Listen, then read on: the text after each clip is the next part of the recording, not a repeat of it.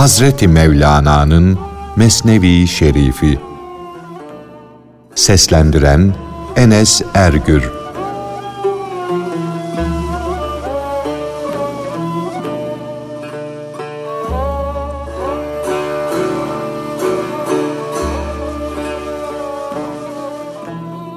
Akıl ile nefsin savaşını anlatan, simgeleyen bir bedevi ile karısının hikayesi.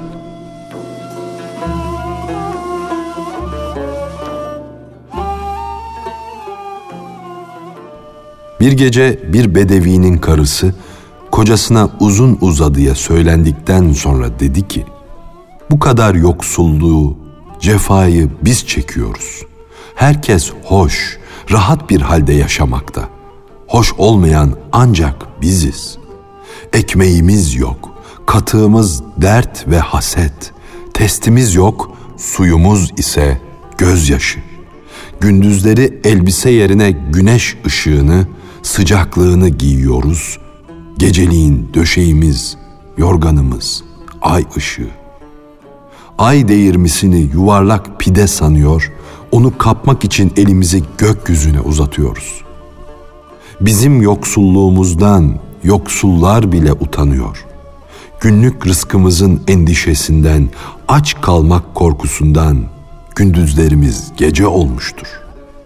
Bir komşudan bir avuç mercimek isteyecek olsam bana sus, babalar çıkarasıca, geber diyor. Araplar savaşla, iyilikle övünürler. Sen ise Arapların içinde yazıda yanlışa benziyorsun.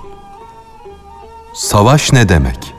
Biz savaşsız öldürülmüş gitmişiz. Biz yoksulluk kılıcı ile başsız yerlere serilmişiz. İhsan etmek, iyilikte bulunmak kim? Biz kimiz? Biz yoksulluk çevresinde dönüp ağ kurmadayız. Havada uçan sineği sokup damarının kanını emmedeyiz. Bize bir konuk gelir de gece kalır, uyursa elbisesini soymazsam ben ben olmayayım. Yokluk ve perişanlık da bizim halimiz de böyledir. Hiç kimse aldanıp da bize konuk olmasın. On yıllık kıtlığın neler yaptığını görmedinse gözlerini aç da bizim halimize bak. Kocası dedi ki, ne zamana kadar gelir arayacaksın? Ekin isteyeceksin. Zaten ömrümüzden ne kaldı ki? Çoğu geçti, gitti.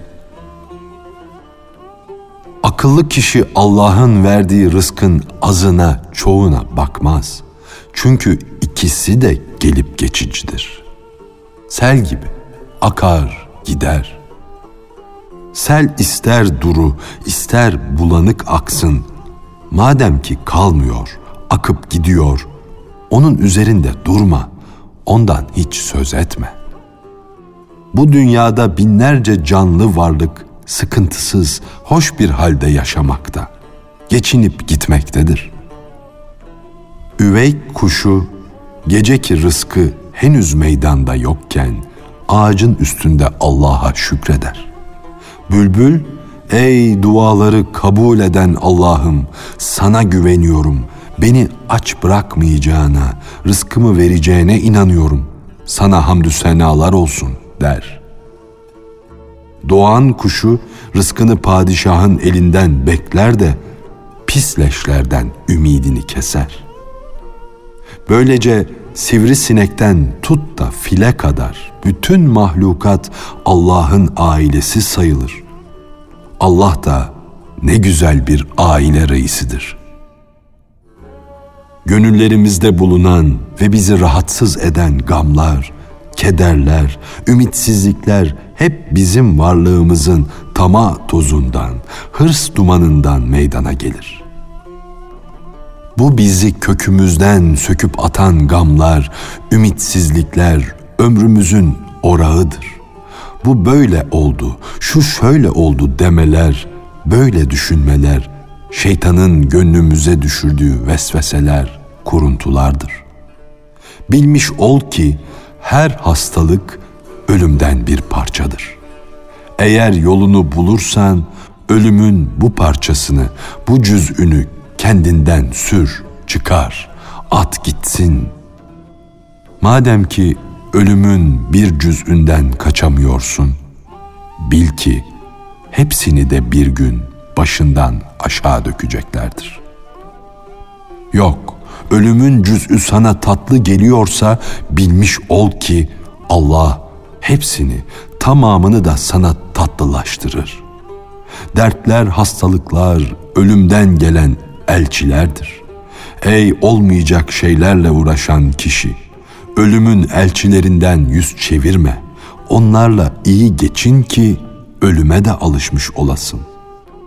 Bolluk içinde tatlı bir ömür sürenin ölümü acı olur. Çünkü alışılmış şeylerden ayrılması güç olur. Bedenine tapan yani nefsinin her arzusunu yerine getiren canını kurtaramaz. Koyunları şehirlere kırdan sürer getirirler. Hangisi daha semizse tutar onu keserler. Karıcığım, ey benim canım, sabah oldu. Sen daha ne vakte kadar şu yoksulluk masalını yeni baştan söyleyip duracaksın? Genç iken daha kanaatli idin. Önce altın gibi kıymetli ve sevimli idin. İhtiyarlayınca altınlığı terk ettin de altın isteğine düştün. Sen üzümlerle dolu bir asma idin. Nasıl oldu da üzümlerin döküldü? Nasıl oldu da meyvelerin tam olacağı bir zamanda bozulup gittin, kuruyup çürüdün? Sen bizim eşimizsin. Eş olan kişinin eşinin huyu ile huylanması gerek ki işler yolunda gitsin. Eşlerin birbirine benzemesi gerek. Ayakkabı ve mest gibi çift olan şeylere bak da bunu anla. Ayakkabının bir teki ayağa dar gelince öbürü de senin işine yaramaz. Bir kapının iki kanadından birinin büyük, öbürünün küçük olduğunu gördün mü? Ormandaki arslana bir kurdun eş olduğu görülmüş müdür? Ben kuvvetli bir imanla, Rabbime olan sonsuz güvenimle kanaat yoluna düşmüşüm de bana verileni yeter buluyorum. Sen ne diye kötülük tarafına gider de halinden şikayet eder durursun? Kanaat sahibi bedevi, ihlasla yüreği yana yana sabaha kadar karısına bu çeşit sözler söyledi durdu. Kadın kocasına, ''Ey namustan başka bir şeyi olmayan, artık bundan fazla senin efsununa kanmam.'' diye haykırdı. İddialı fakat boş sözler söyleme, beni kanaat etmeye zorlama. Yürü git, kibirden, böbürlenmeden konuşup durma. Bu şatafatlı, bu süslü sözler, bu yapmacık işler ne vakte kadar sürecek? Yaptığın işlere bak, kendi halini düşün de utan. Kibir çirkin bir şeydir. Fakat dilencilerin kibri daha çirkindir. Bu hal kış mevsiminde karlı bir günde ıslak elbise giymeye benzer. Ey evi bir örümcek ağı gibi olan zavallı! Ne zamana kadar bu dava, bu çalım, bu büyüklüğün sürüp gidecek? Sen bu kanaatten ne elde ettin, ne kazandın?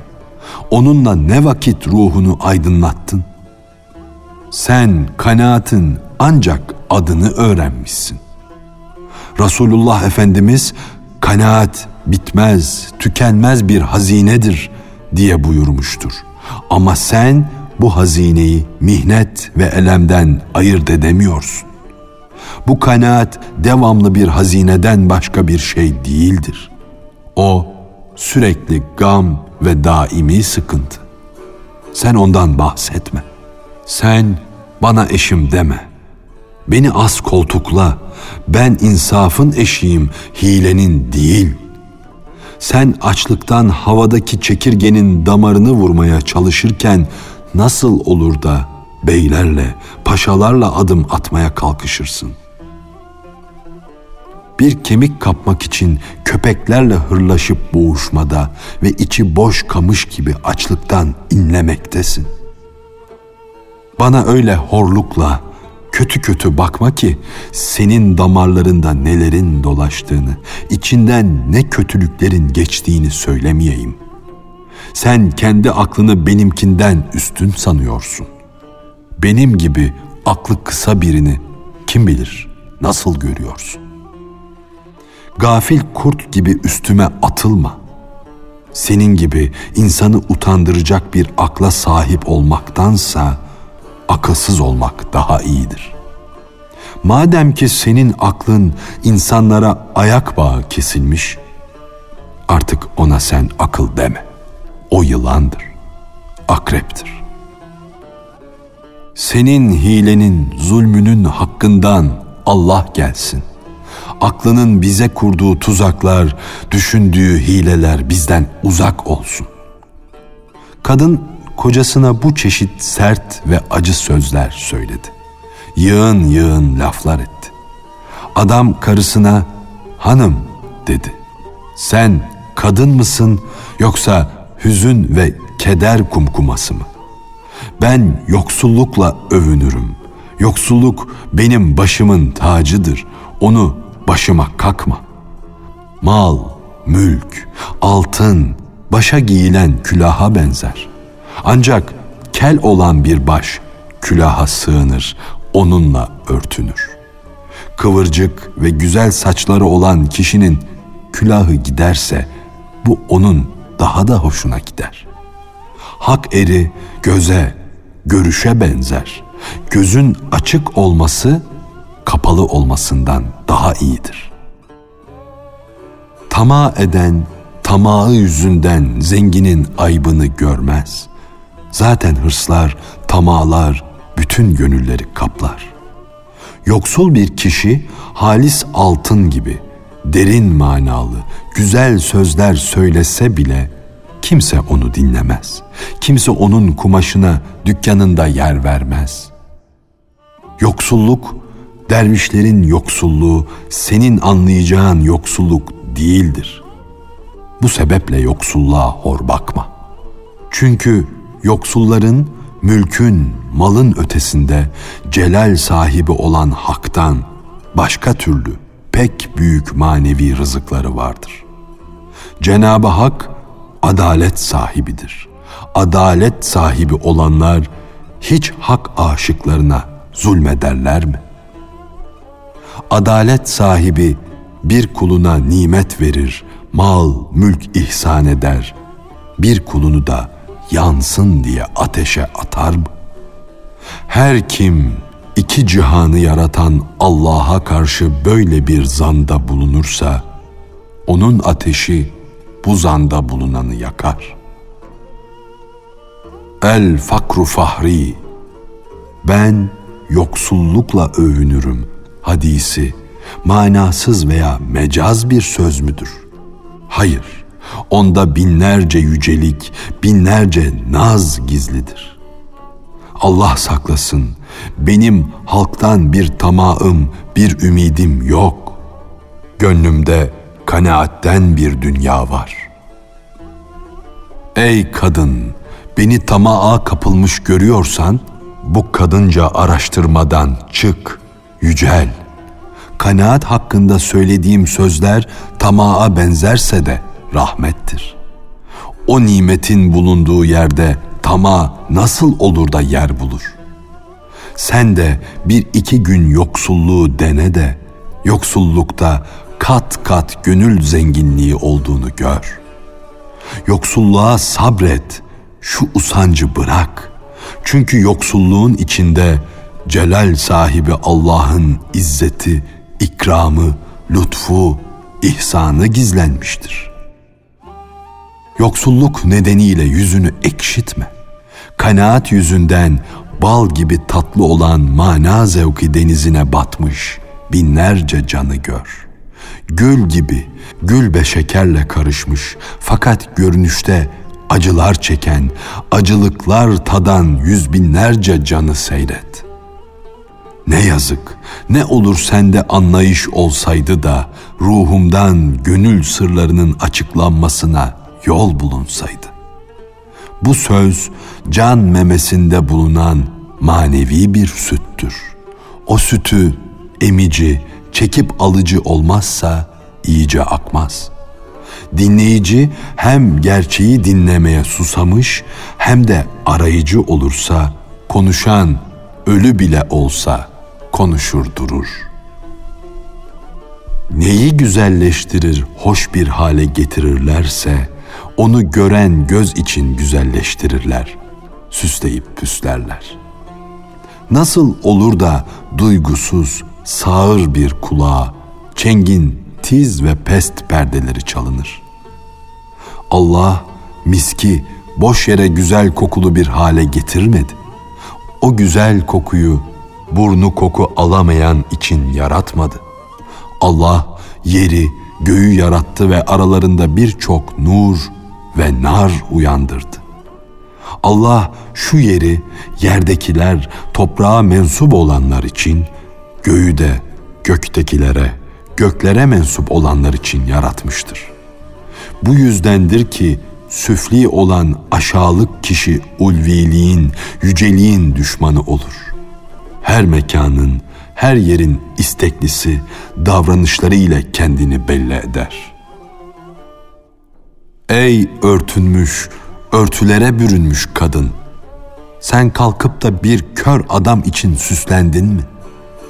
Tutsam da dünyayı en değerli, görülmemiş incilerle doldursam, senin nasibin yoksa ben ne yapayım? Hanım, kavgayı, benimle uğraşmayı, yolumu vurmayı bırak. Bırakmayacaksan bari benim yakamı bırak.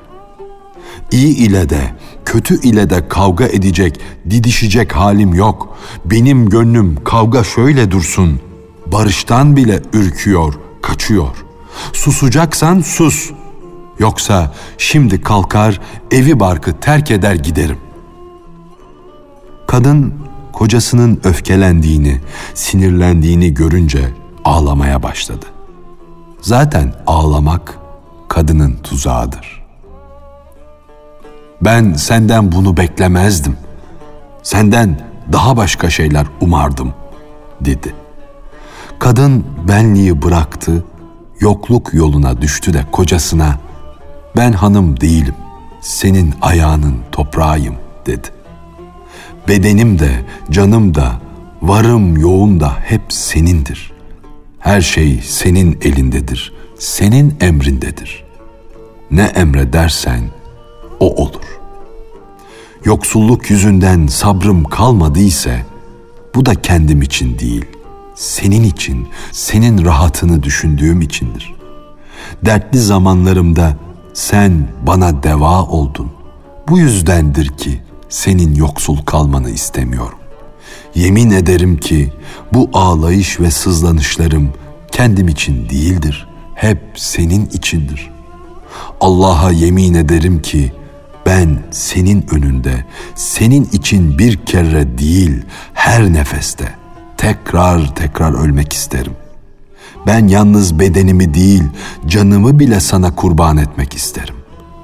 Keşke senin canın, benim canımın bu isteğini, senin uğrunda can feda edişimi sesseydi, bilseydi. Fakat sen bana karşı bu çeşit zanna düşünce ben candan da, tenden de bıktım, usandım. Ey ruhumun rahatı, huzuru, sen bana karşı bu çeşit düşüncelere vardıktan, böyle sözler söyledikten sonra ben artık altını, gümüşü ne yapayım? Ben onların başına toprak saçmışım. Sen ki benim canımdasın, gönlümdesin. Böyle olduğu halde sen tutuyor bu kadarcık bir şey yüzünden benden ayrılmaya, uzaklaşmaya kalkışıyorsun. Güç, kuvvet senin elinde. Benden uzaklaşabilirsin. Fakat senin bu niyetine karşı ben candan özürler dilerim. Bir de gençliğimi yad et ki ben o zamanlar put gibi güzeldim. Sen de puta tapan bir koca idin. Benim gönlüm senin arzuna göre aydınlanmıştır. Artık sen ne dersen o olur. Neyi pişir hazırla dersen hemen pişti kavruldu derim. Ben senin elinde ıspanak gibiyim. İstersen beni ekşili pişir, istersen tatlılı. Kafirce sözler söylemiştim, şimdi imana geldim. Senin vereceğin hükme, buyruğuna canla ve başla uydum. Senin büyüklüğünü anlayamamışım, senin padişahça huyunu tanımamışım da sana karşı terbiyesizlikte bulunmuşum, küstahlık etmişim. Fakat senin affından bir çera uyandırdım, tevbe ettim. Kınamayı, itirazı bir yana bıraktım. Kılıcı, kefeni önüne koyuyorum. Sana boynumu uzatıyorum. İstersen vur. Acı olan ayrılıktan söz ediyorsun. Ne istersen yap. Fakat bunu yapma. Senin içinde benim için özürler dileyen gizli biri vardır. O bensiz olarak benim yerime benim için sana şefaat eder, senden bağışlanmamı diler. Senin gönlünde benim için özürler dileyen o gizli dost, senin güzel huyun, temiz vicdanındır. Gönlüm ona güvendi de suç işlemek istedi. Ey huyu yüz batman baldan daha tatlı olan hiddetli er, sen de kendinden, kendi gönlünden gizlice bana acı. Böylece bu çeşit güzel, açık sözler söyleyerek duygularını dile getirirken araya bir ağlamadır düştü. Ağlamaya başladı. Ağlamadığı zamanlar bile gönüller çeken o güzel kadının ağlaması, feryat etmesi haddi aşınca o gözyaşı yağmuru arasında bir şimşek çaktı. O şimşekten eşsiz ve vefalı kocanın gönlüne bir kıvılcım düştü. Güzel yüzü ile, edası ile erkeği kendine esir eden kadın bir de tutar, kulluğa yönelirse, sevgisini açığa vurursa seven ne hale gelir? Güzelliğinin ihtişamı ile seni heyecana düşüren, kibirden yüreğini tir tir titreten o güzel senin karşında ağlamaya başlarsa ne hale girersin? Nazlanışı ile, çekingenliği ile gönlü de, canı da eriten, kan haline getiren eşsiz bir güzel, niyaza girişir, yalvarmaya koyulursa ne olur? Ne hal alır? Cevrü cefasının tuzağına düşmüş olduğumuz o dilber tutar da özür dilemeye kalkışırsa biz ona ne özürler getirebiliriz? İnsanlar için süslenmiştir. Ayeti gereğince Allah'ın süslediği, güzel yarattığı kadından nasıl kaçılır? Allah kadını erkek onunla huzura kavuşsun, rahatlasın, ona eş olsun diye yarattı. Hazreti Adem nasıl olur da Hazreti Havva'dan ayrılabilir? Erkek yiğitlikte Zaloğlu Rüstem olsa, kahramanlıkta Hazreti Hamza'yı bile geçse kendi kadınının esiridir. Mübarek sözleriyle cümle alemi mest eden Hazreti Muhammed bile Hazreti Aişe'ye Ey pembe beyaz kadın, ey Hümeyra, bana bir şeyler söyle de beni rahatlat diye buyururdu. Su güç bakımından ateşten üstündür. Gerekince ateşe saldırır, onu söndürür. Fakat su bir kaba konunca ateş onu kaynatır. Su ile ateş arasına bir tencere girince su ateşi söndüremez de ateş suyu yok eder. Buhar halinde havaya uçurur. Görünüşte su ateşe galip olduğu gibi sen de kadına galip isen de iç yüzden ona mağlupsun. Çünkü onu istemektesin. Böyle bir hassa ancak insanda vardır. Hayvanda ise sevgi azdır. Bu da onun noksan yaratılışındandır. Hz. Peygamber sallallahu aleyhi ve sellem buyurdu ki, kadın akıllı kişilere ve gönül ehline fazlasıyla galip olur. Cahil kişiler de kadına galip gelirler. Çünkü onlar pek sert, pek kaba kişilerdir. Cahil ve kaba erkeklerde incelik, lütuf, sevgi azdır. Çünkü onların yaratılışlarında hayvanlık sıfatı üstündür. Sevgi, incelik, acımak insanlık huyudur, insanlık vasfıdır. Öfke ve şehvetse hayvanlık huyudur, hayvanlık sıfatıdır. Kadın sadece bir sevgili değildir. Kadın hakkın ışığıdır, nurudur. Sanki o mahluk değildir de haliktir. Bedevi hoyrat bir adamın ölüm saatinde hoyratlıktan pişman oluşu gibi o da karısına söylediklerinden pişman oldu. Nasıl oldu da canımın canına düşmanlık ettim, nasıl oldu da canımın başına tekmeler vurdum dedi. Bedevi dedi ki, hanım söylediklerimden pişman oldum. Sana kızıp kafir oldumsa işte şimdi Müslüman oluyorum. Sana karşı günah işledim, senin suçlun oldum. Bana acı, beni birden kökümden söküp atma. Artık aksilikten, uyuşmazlıktan vazgeçtim. Emir senindir. Dilersen kılıcı çek, kınından sıyır. Her ne dersen de ben senin emrine uydum. Emrin ister iyi, ister kötü olsun, ona bakmam. Senin varlığında yok olayım. Çünkü ben aşığım, seni seviyorum. Sevgi insanı kör eder, sağır eder. Kadın, gerçekten sen beni seviyor musun? Yoksa seviyor gibi görünerek hileyle benim sırrımı mı öğrenmek istiyorsun?" dedi. Erkek dedi ki: Gizli sırları bilen ve Hazreti Adem'i topraktan tertemiz olarak yaratan Allah'a yemin ederim ki seni seviyorum. Dönüp huzuruna varacağım Allah hakkı için söylüyorum ki bu sözler sevgiden, yürek temizliğinden, gönül alçaklığından doğuyor. Sana karşı söylediğim bu sevgi sözleri bir imtihan gibi geliyorsa bir defacık olsun beni imtihan et. Gönlünde olanı benden gizleme ki benim gönlümde olan da ortaya çıksın. Böylece yapabileceğim her şeyi kabul edeyim.